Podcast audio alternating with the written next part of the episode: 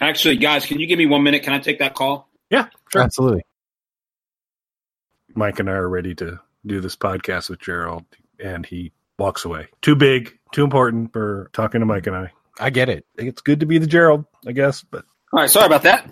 no problem.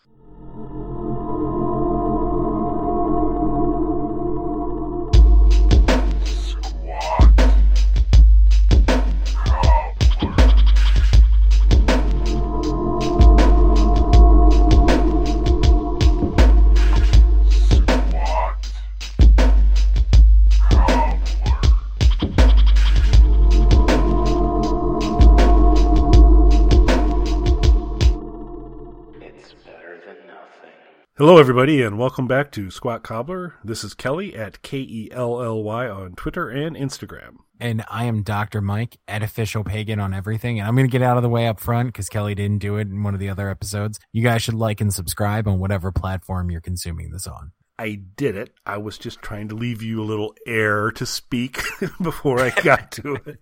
But thank you, Mike. It's important we do that. So we are back to prisoner exchanges. Been going back and forth for a while. This was one that uh, this will probably not be the last of the Frank Zappa Captain Beefheart camp that I roll Mike's way for a prisoner exchange. But this is the only one, probably, that features both of them. And it is 1975's Bongo Fury with Frank Zappa and the Mothers of Invention, Frank Zappa and the Mothers at this point, with Captain Beefheart. And this has always been one of my favorites because I'm a big Zappa guy, enjoy him quite a bit. I'm a huge Beefheart fan. And they went to high school together.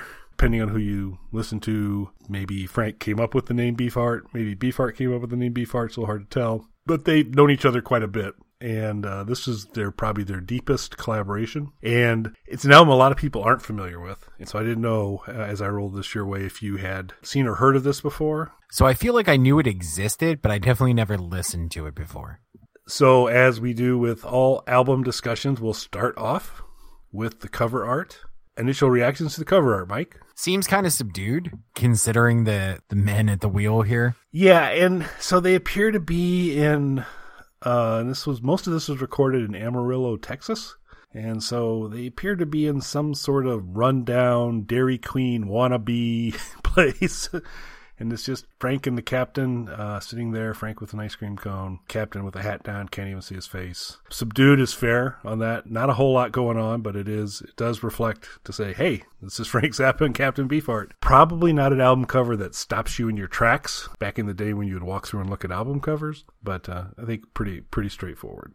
Yeah, and that's okay sometimes though too. Like I, I feel like an album like this, Frank Zappa and, and definitely Beefheart, but Frank Zappa to a large degree as well. I think you're talking about artists that you're either you you can enjoy this type of stuff or you can't for some people. It's, it's not like there was tons of like radio commercial songs that people were into and then bought the albums and were thrown off by it like happens sometimes. So I feel like you didn't necessarily need a lot more going on on the cover and they both have had strange striking album covers in the past and I don't think you need to go that route every time. So I was okay with the kind of subdued album cover. It just tells you what you're going to get.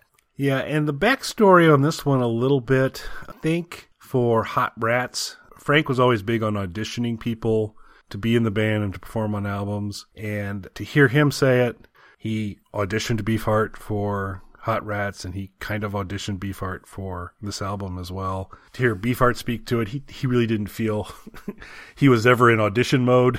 but this is kind of cool because uh, while I like both of them quite a bit, they each have tendencies to what they really kind of like to do. They can kind of get highly involved with it and kind of take it to a degree. So there's almost a balancing of there's there is such a difference between the jazz and high composition end of a Zappa and the scatological humor and all that kind of stuff that that he kind of runs with. And then Beefheart's that Delta blues and the, the more Dada esque kind of things. And through a lot of this album, those just kind of weave in and out and take songs that's you know things that are like clearly a Zappa core Zappa composition, but then he beef Captain Beefheart beefhearts it up and kind of pulls it to a little different place. So I think what was really nice here is you had this nice fusion of two very different styles, two highly creative individuals to create what I find to be a very fun, listenable, a unique album. Yeah, I, I completely agree with that. I wasn't sure. So, I mean, you, you struck on the core of sort of what's there, the, the more jazz influenced stuff, the Zappa, the bluesier, Beefheart elements, and they're definitely both there, but I feel like they, they both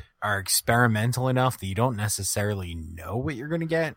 And especially going into a full on collaborative project like this, I feel like going into it, I didn't know what it was going to sound like. And it actually, what you already touched on, it's a great combination of the core elements of both of their sounds, which honestly, I feel like it could have been anything that, that was going to happen when I hit play on this, which is a good feeling going into something yeah, and it is neat because they're they're not really fighting each other on it, but they, they kind of augment and, and pull pull back and forward. So it's kind of a it's an interesting listen. You folks ought to give this one a shot. So we will just start rolling through, and we'll start off with Debra Kadabra at the beginning. And uh, one of my favorite album reviews ever was for a Tony O'Kay album, America, and it just the band kind of roars into the beginning of the first song and the individual uh, reviewing it said and it sounds like you know he just walked into where the band was sleeping and kicked them and they just stumbled out and started playing hungover and it's just this kind of explosion that kind of happens at the beginning of it and that's the same thing that Debra Kadabra hit me with is that it starts off uh,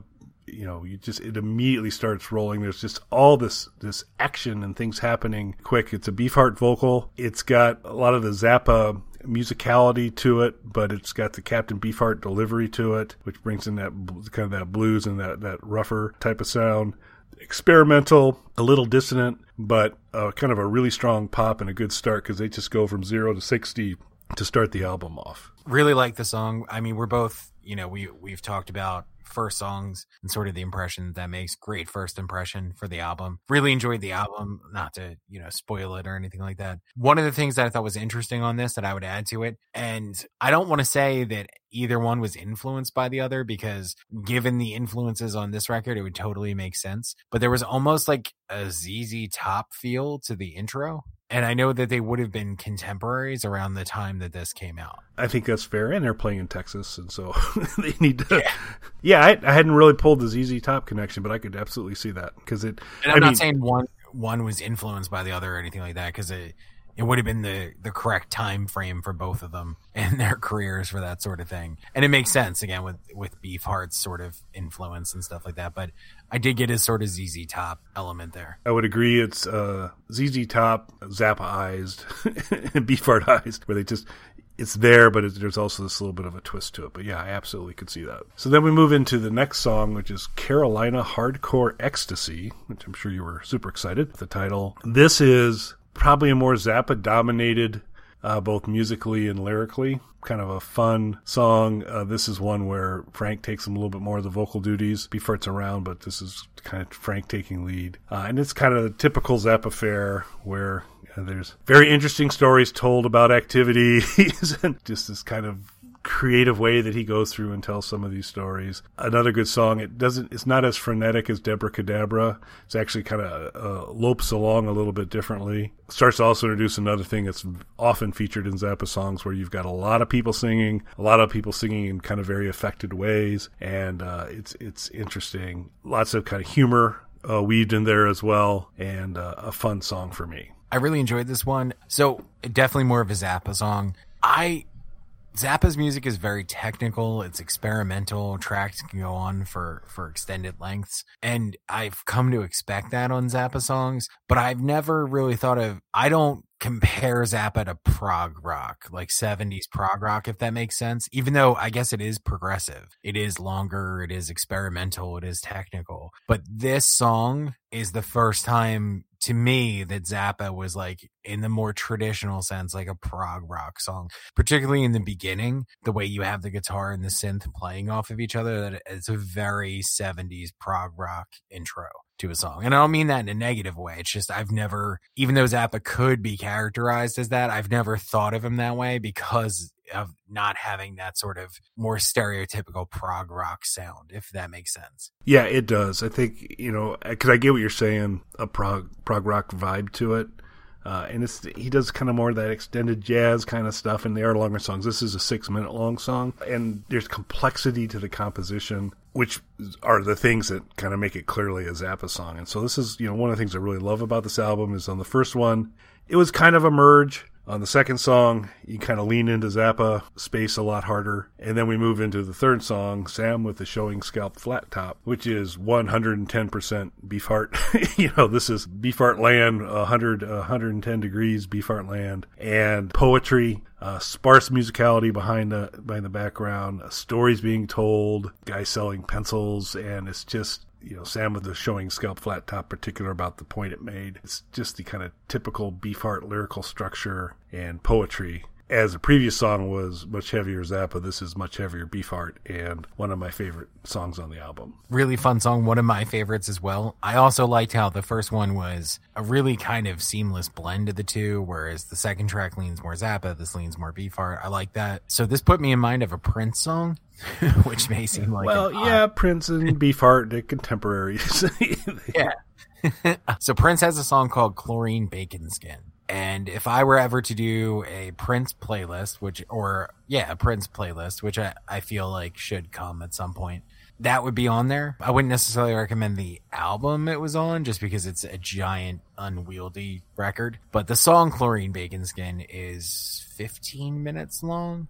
And I believe probably not even the longest song on that record, but 15 minutes long and very, very similar in delivery to Beefheart's delivery here. Oh, really? Yeah, I've never looked too deeply into. I I would not be surprised if Prince was influenced by Zappa in some ways because Prince has a lot of like technical guitar driven tracks and jazz influenced like jazz rock influenced songs. So I wouldn't be surprised if he'd listen to Zappa.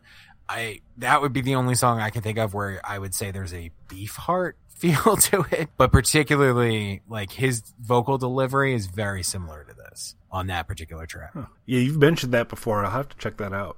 Especially, I'm going to listen to it to kind of see the parallel for uh, the Beefheart delivery on that. We melded. We went Zappa. We went Beefheart. Now we kind of go back to Poofter's Froth, Wyoming plans ahead.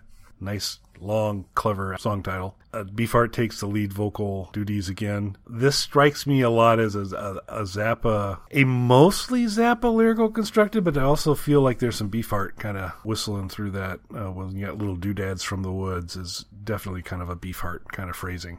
and so it's a nice combination. It is uh, starkly different than anything we've heard so far. Uh, it's kind of a little bouncy little number, and I enjoy the vocal performance by Captain Beefheart on this quite a bit. It's a fun song, much much different, much different pacing than anything else so far, but another fun, enjoyable surprise on this album. Yeah, I really enjoyed this song as well. I enjoyed the the intro to it, that sort of live recording intro.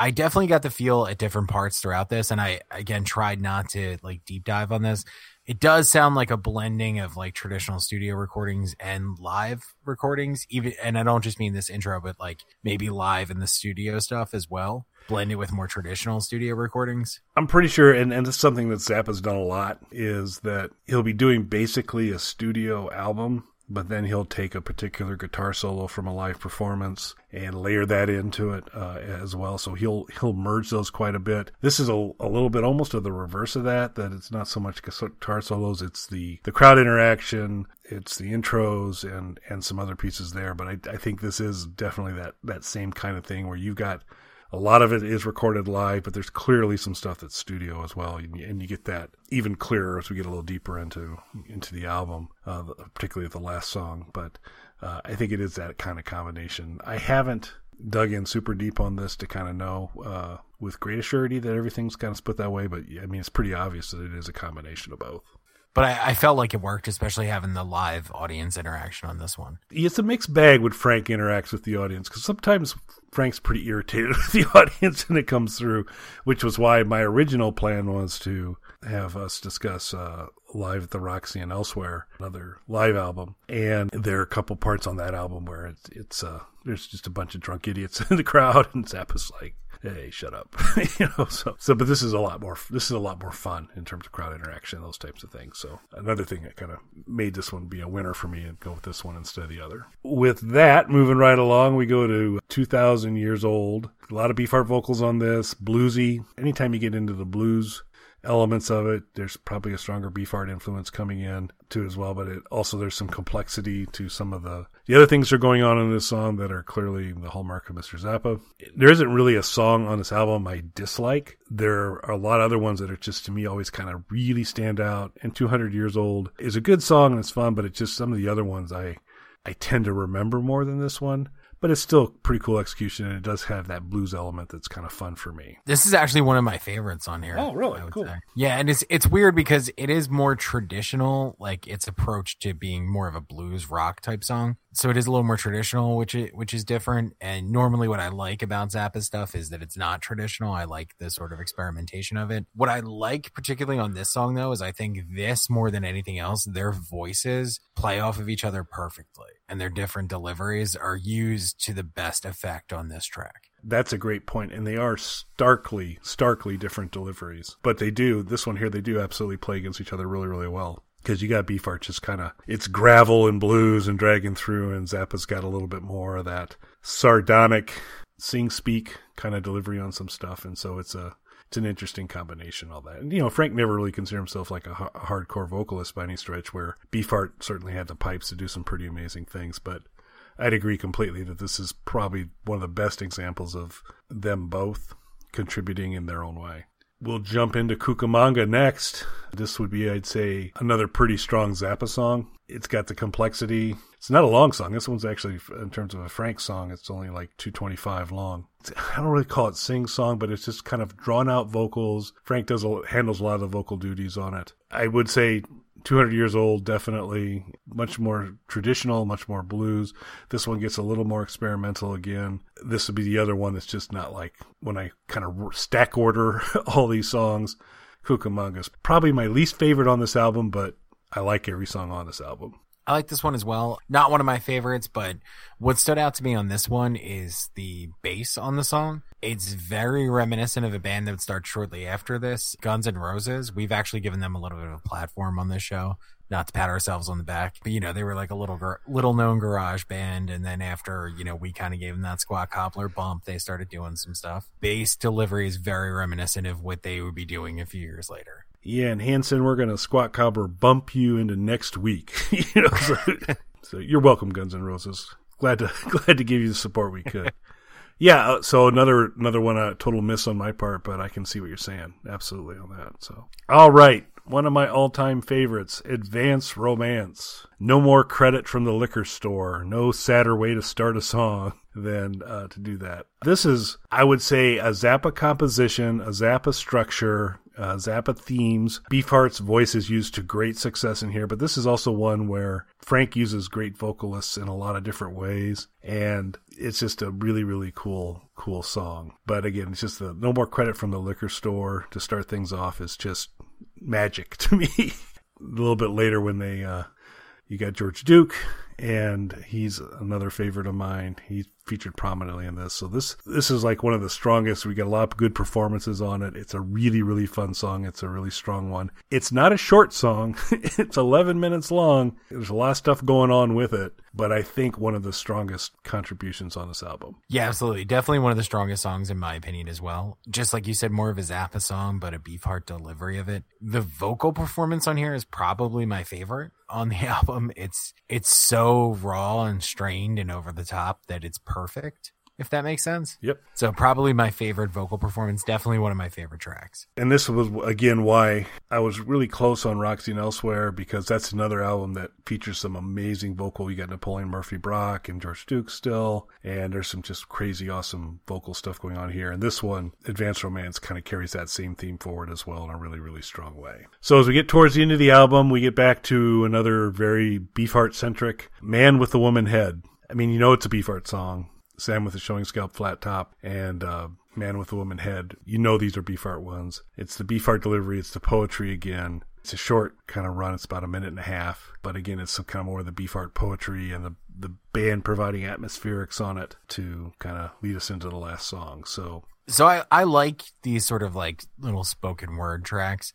I, I feel like when you get this sort of a thing in an album, it really breaks it up. It, it gives it a sense of uh, peaks and valleys and a, a real sense of like building towards something. So I, I really like it when artists do this type of thing on a record. Yeah, and we talked about the merge and the melding of these types of things where you've had a lot of things where the Zappa structure comes through and then to have these kind of two very strong Beefheart moments at different parts in the album really do a nice job in kind of making it to be a good, diverse, fun thing to listen to. And then we get to the to close off the album, Muffin Man, and this is one that's probably got some pretty strong. I think there's some studio stuff here, but then again, on some of the stuff, I think it just might be really good recording because you can kind of hear some crowd reaction as well. But this has definitely got a lot of the hallmarks of Zappa stuff, where you got the utility muffin kitchen, a lot of spoken word, different different than the Beefheart poetry. This is just kind of more storytelling by Frank. So that goes on. There's kind of some again this jazz prog rock kind of dissidence going on with some of the stuff to begin with, and then it kind of rolls into more of a heavyish girl. You thought he was a man, but he only was a muffin kind of thing, where you get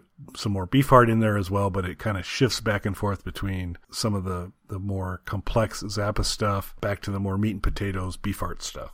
So I really enjoyed this song. I would definitely say that this is of everything on the record more classic Zappa than some of the other stuff that we've gotten up until this point. The beginning of it, to a degree, where I feel like his delivery in the beginning almost made me feel like I've heard this song before, although I don't think I have. But just because it is that that familiar Zappa approach to it, even though you do get some Beefheart in it, it's definitely to me more of a Zappa song. You're dead on that of of all this. This is the most Zappa song because it does just have that that kind of delivery. But then it's nice because while it is a Zappa song, you get these kind of waves of the Beefheart influence as well to kind of add a little texture to it as well. So that is Bongo Fury. Overall, so you spoiled it, which I appreciate. It's good to hear. I'm glad you glad you enjoyed it. But so you hadn't had a chance to really experience any of this stuff before, but sounds like you did like it. I did very much so. And and I can definitely say still, I mean not that we've done a ton of these, but even as we we've delved further into this, I don't think there's been one that I've disliked yet that you've recommended. Yeah, this I've been I've been trying to get once I get a get a shot, but it uh, I think it's also good to you know because what we've been doing here is both of us kind of picking stuff that was like I'm pretty sure this person's not going to be familiar with it. And at some point, it's going to be yeah, there's a reason I'm not familiar with it because Yeah. but but yeah, cool, excellent. Well, we will um, continue on with these uh, other content as well. Mike and I haven't exactly figured out. Better Call Saul's right around the corner. We'll uh, have to figure out what we're going to do about that want to thank everybody for listening and hope you're enjoying it. And if if you've got albums that you'd like Mike and I to go through, if you'd like to join Mike and I to talk through an album, hit us up in the comments. Let us know. We we love talking about music. We like being exposed to different new things and hearing people's opinions and thoughts on it and backstory. So uh, give that a thought. Let us know in the comments after you like and subscribe if there's anything uh, you'd like for us to do or would like to join us on. So. I have nothing else for this week but to say thanks for listening, everybody. Thanks everyone and completely in agreement with Kelly. Make sure you guys let us know what you want to you want to hear or bring something to our attention. We can't wait to expose ourselves to you guys. Have a good night everyone. All